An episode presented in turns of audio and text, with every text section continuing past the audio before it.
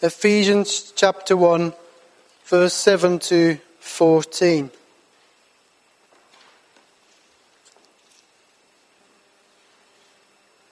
In him we have redemption through his blood, the forgiveness of sins in accordance with the riches of God's grace that he lavished on us. With all wisdom and understanding, he made known to us the mystery of his will according to his good pleasure which he purposed in Christ to be put into effect when the times reach their fulfillment, to bring unity to all things in heaven and on earth under Christ. In him we were also chosen, having been predestined according to the plan of him who works out everything in conformity with the purpose of his will, in order that we, who were the first to put our hope in Christ, might be for the praise of his glory. And you also were included in Christ when you heard the message of truth, the gospel of your salvation. When you believed, you were marked in him with a seal, the promised Holy Spirit, who is a deposit guaranteeing our inheritance until the redemption of those who are God's possession to the praise of his glory. We have covered already a, a lot of ground this morning. And we looked at Ephesians 1, verse, um, verse 1 to 6, and we saw that Paul wanted them to know just how blessed they were to have all the riches they have in Christ. He started out by saying, Praise be the God and Father of our Lord Jesus Christ. Paul was excited to be able to write to those early Christians and us today about the added features, the blessings we have in Christ. We look this morning at, at, at that in Christ we are significant, that in Christ we are sufficient, and that in Christ we are secure. So tonight we are going to continue where we left off this morning at verse 6. And as we read this text, it is obvious that Paul is excited about Christianity. In, when, when you look in, in the Greek, these, these first 12 verses, the 202 words, form one long, very complex sentence. It almost seems as if, if Paul gets a little carried away. In fact, one commentator says these verses are like a snowball rolling down the hill, going faster and getting bigger each second. As Paul writes about how God has blessed us and the benefits of being Christian, he finds it difficult to stop.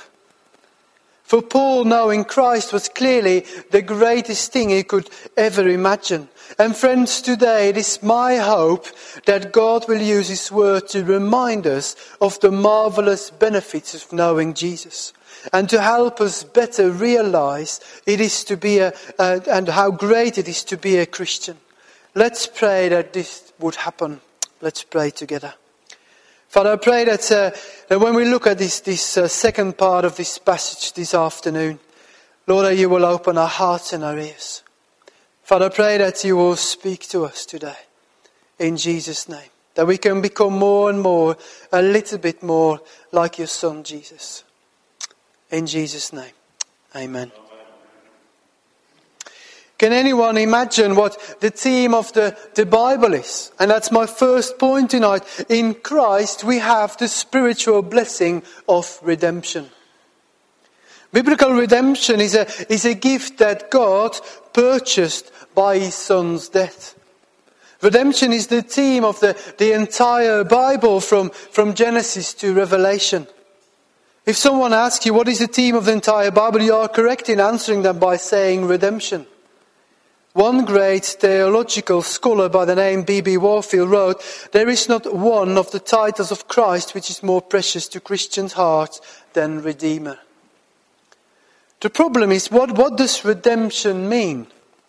The entire theme of the Bible is God's buying back a relationship with humankind. In the garden, Adam and Eve had a perfect relationship with God until the fall. And then from there on, all the rest of the Bible seems to be the story of God buying that same kind of relationship back again. God wants intimacy with us. just like back in the garden before the whole thing got broken. If you want to have a snapshot of what yours and my relationship with God is supposed to look like, then read Genesis chapter 2 verse 4 and following. There you will find that God and man commonly spoke to each other. The relationship with God was alive and vital. And when Paul uses the word redemption here, he is using a metaphor taken from the, the customs of ancient warfare. It was a frequent practice for the conqueror to take captives who could then be made slaves to work in all sorts of useful service. However, if they were people of importance, then they could be set free and restored to their rightful place by a process called redemption. And the word was also used in the, in the realm of slaves who, by going through an elaborate process, could buy their freedom by paying a ransom. However, the word is used, it is always that a person has been a captive of which they are totally unable to break free from. And yet they are set free due to the payment of a price paid for their redemption. And Paul uses this powerful word which paints such a profound picture of what we have in Christ because it so clearly demonstrates what happens when sinners are set free by Jesus. Redemption provides for us the, the forgiveness of sins in, uh, in verse 7 and 8. The primary result of redemption for the believer is forgiveness. John the Baptist said it best when he first spoke about Jesus. As he saw Jesus coming to the Jordan River, he said, Behold the Lamb of God who takes away the sins of the world. Forgiveness means that God has no record of any of our past sins. One man put it like this. He said it's kind of like God took our personal individual sins, bundled them all up and threw them into the deepest part of the sea and then placed a sign that said no fishing. Because of Jesus, we have total forgiveness. But that forgiveness comes at a price. That forgiveness came at a price and the price that Jesus paid for us was in blood. Shedding of blood, as used here in our text, is the same as death. Christ's own death, in giving his blood, was a substitute for our death. He made payment for what otherwise would have condemned us to death and to hell. In the Old Testament, the blood sacrifice of animals was continually offered on the altars of the tabernacle and the temple. And that blood was never intended and was never able to take away the sins of those offering the sacrifices. Those animals were only symbolic substitutes. Just as the author of Hebrews writes in 10 verse 4, it is impossible for the blood of bulls and goats to take away sins. In 1 Peter 1 verse 18 and 19, we see that it was not with perishable things like silver and gold that Christ purchased our freedom from the condemnation of our sin. It is no wonder that John saw the, the four living creatures and the 24 elders singing, You are worthy to take the scroll and to open its seals because you were slain and with your blood you purchased men for God from every tribe and language and people and nation. We are told that this forgiveness provided to us through Jesus' shed uh, blood was given to us for a reason. Now we might want to think that we were selected to receive this benefit of redemption because of our goodness. Or possibly because we at least aren't as bad as someone, someone else we can think of. The bottom line that it is lavished on us with no connection to merit. The Living Bible puts it that God showered down upon us His grace. When you get to know me a little bit better, you will soon find out that I love coffee, especially latte. And, and so I was once having a coffee with someone and, and we had finished our meeting and, and we were ready to, to pay the bill. And, and as we were finishing, I noticed that the waitress brought the bill, then took it away again and then brought it back again. And I was thinking, oh, what's going on? What, what, what's happening here? And then she placed it on the table and she smiled and said, somebody in the restaurant paid for, for your coffee already. You're all set. And then she walked away. I had the strangest feeling sitting there, a feeling of helplessness. There was nothing I could do. It had been taken care of. To insist on paying would have been pointless. And, and all I could do was trust that what she said was actually true and then living that, which meant getting up and leaving the coffee shop. My acceptance of what she said gave me a choice to live like it was true or to recreate my own reality in which the bill was not paid. And that is our invitation to trust that we don't owe anything. To trust that something is already true about us. Something has already been done. Something has been there all along to trust that grace pays the bill. So we find that one of the benefits of being in Christ is that we have had Jesus Christ pay in full the cost necessary to buy us back into the relationship with Him. But there are other benefits. In Christ, we have the benefit of knowing the real purpose for life. Christ followers have the deep answers for life's most problematic issues. Most people go through this life with no sense of purpose and direction. You probably have come across some. I've come across a lot of people like that during the pandemic. I remember walking to, taking my daughter to the playground and talking with people who suddenly were overwhelmed with fear and, and, and, and a loss of purpose, a sense that they lost direction in their life. One French philosopher put it well when he wrote, The universe is indifferent. Who created it? Why are we on this puny mud heap, spinning in infinite space? I have not the slightest idea, and I'm convinced that no one has the least idea.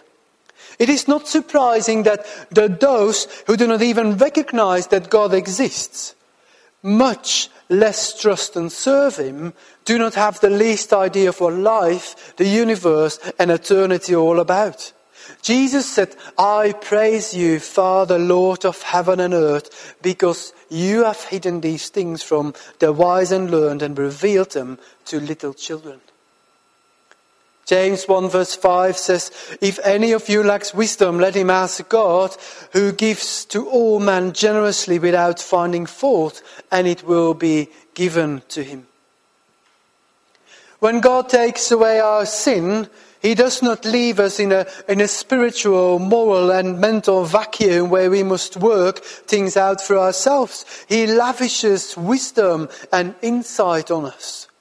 He gives us the answer that have eluded humankind since creation. He has made known to us the mystery of his will. Paul's use of the word mystery here is ironic because what he is saying is a mystery to many who read this text. It doesn't need to be a mystery to us, though. In Bible language, a, a, mystery is something that was formerly unknown, but not is, but now is revealed. Because of being in Christ, we now are those who have revealed to us God's purpose in all things.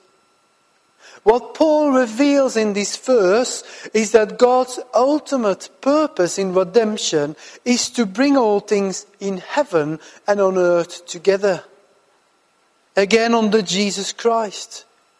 What is interesting is, is that in most English versions of the, the Bible there is an, an omission of a word which is key to understanding this verse.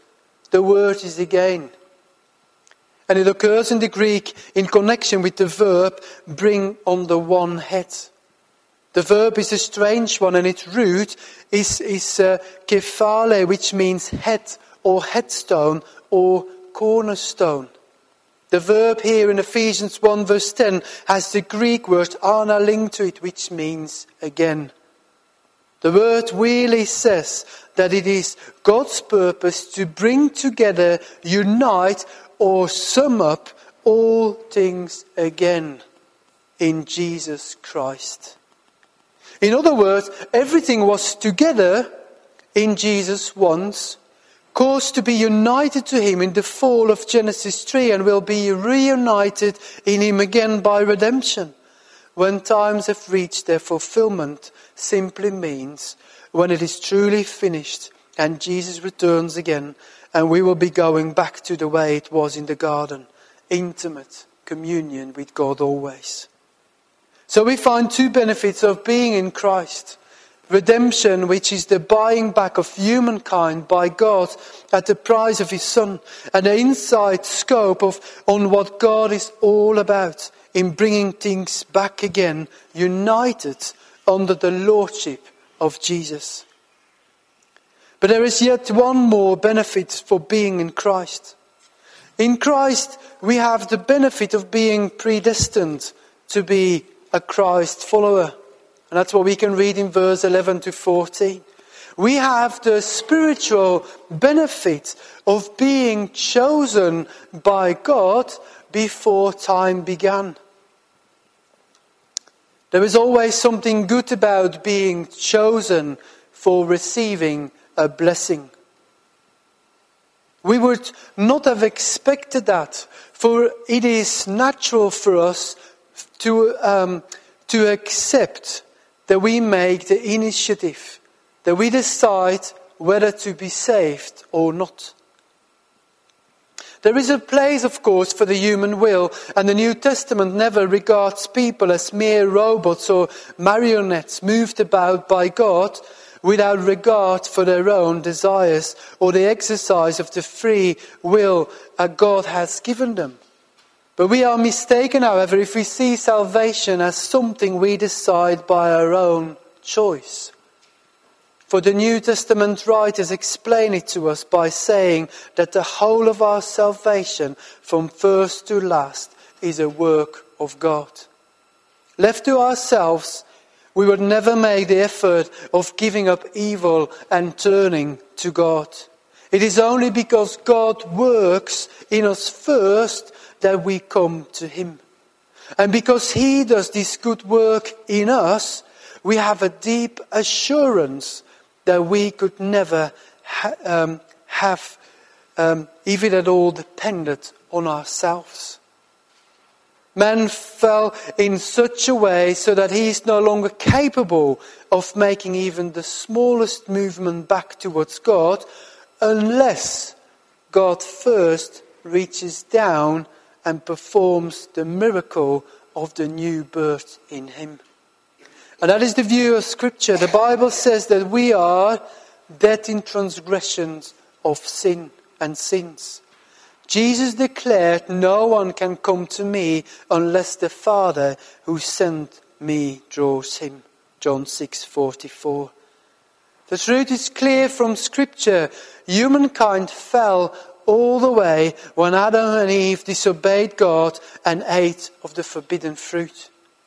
And at that moment, when they ate from the fruit, all of humanity was predestined to be separated from God for eternity. Their action in the garden sealed the deal, but God had a plan whereby his own son would pay the penalty, the ransom, to redeem us back into a relationship with him. And God knows who will accept his son and who will not. Otherwise, we have a God who is not God. Not all knowing and outside of time, the Alpha and the Omega. We are too hopelessly lost in sin ever to partake of God's great spiritual blessings on our own. Instead, God in His mercy chose us and then made His choice become reality in us. First, he made our salvation possible by sending the Lord Jesus Christ to die for our sin. And then he made us capable of responding to him by sending the Holy Spirit to open our eyes to the truth and the glory of the gospel. We can have security in, in knowing that we are marked in him with a seal of approval. That's what we find in verse 13. In his uh, commentary, uh, Charles Hodge points out rightly that there are three purposes for which a seal is used, and, and that each illustrates the Spirit's work. A seal is used to confirm an, an object or document as being true or genuine. Or a seal is used to marketing as, as one's property. Or a seal is used to make something fast or secure. Each of these illustrates something important about the Spirit's work. The Holy Spirit verifies that the one receiving Him really is God's child. As Paul says in Romans 8 verse 16, the Spirit Himself testifies with our spirit that we are God's children. The Holy Spirit is also God's claim on us that we truly, that we truly are His possession. The phrase God's possession is used explicitly in verse 14. we also are secure because we have a down payment guaranteeing God's good intentions. And this comes through in the idea of the Spirit being a deposit or a down payment guaranteeing our inheritance until our full redemption. It's like a deposit given when, when you rent a house or a flat, whereby we are not only promising to take care of the landlord's apartment by giving our word, maybe even signing a contract or a statement that says that we will be uh, conscientious in how we take care of the property, but the thing that really gives the landlord some sense of security is knowing that she or he has your money, guaranteeing that you will do what you say you were going to do. Guess what? God's word is always true. But he, as usual, goes beyond what is necessary and he blesses us by giving us a security deposit sealing with the Holy Spirit answers to all our needs. It assures us of, of God's favor. It shows that we belong to Him. It renders our salvation certain. So, to conclude tonight, to God be glory. The bottom line to all this is that we have so much blessing and benefit from being in Christ. How should we live as a result? The answer, I believe, is found in the last words of this great opening sentence of the Apostle Paul. They are to the praise of his glory. It is an appropriate end, just as it was an appropriate beginning. In verse 3, Paul began by, exclaiming, Praise be to the God and Father of our Lord Jesus Christ who has blessed us in the heavenly realms with every spiritual blessing in Christ. Then, after he has enumerated those blessings, he returns to the place from which he set out, saying that this is to the praise of his glory. Twice in this long sentence of blessings, heaped on blessing, Paul has declared in verse 3, 6, and again in 12 and 14 God's ultimate goal in redeeming humans is the praise of His glory. We are not saved and blessed for our own glory, but for God's glory. When we glorify ourselves, we rob God of what is rightly His. He saved us to serve Him and to praise Him. We need to live our lives to the glory of God.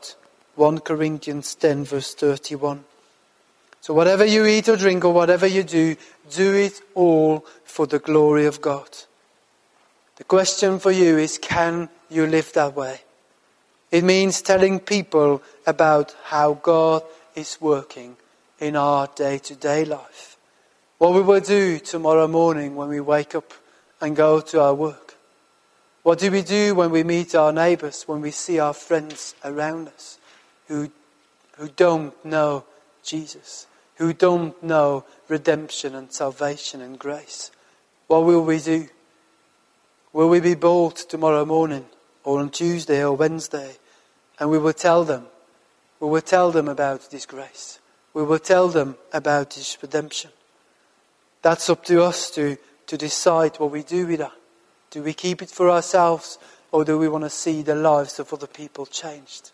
And allow God to do his amazing thing that he does best.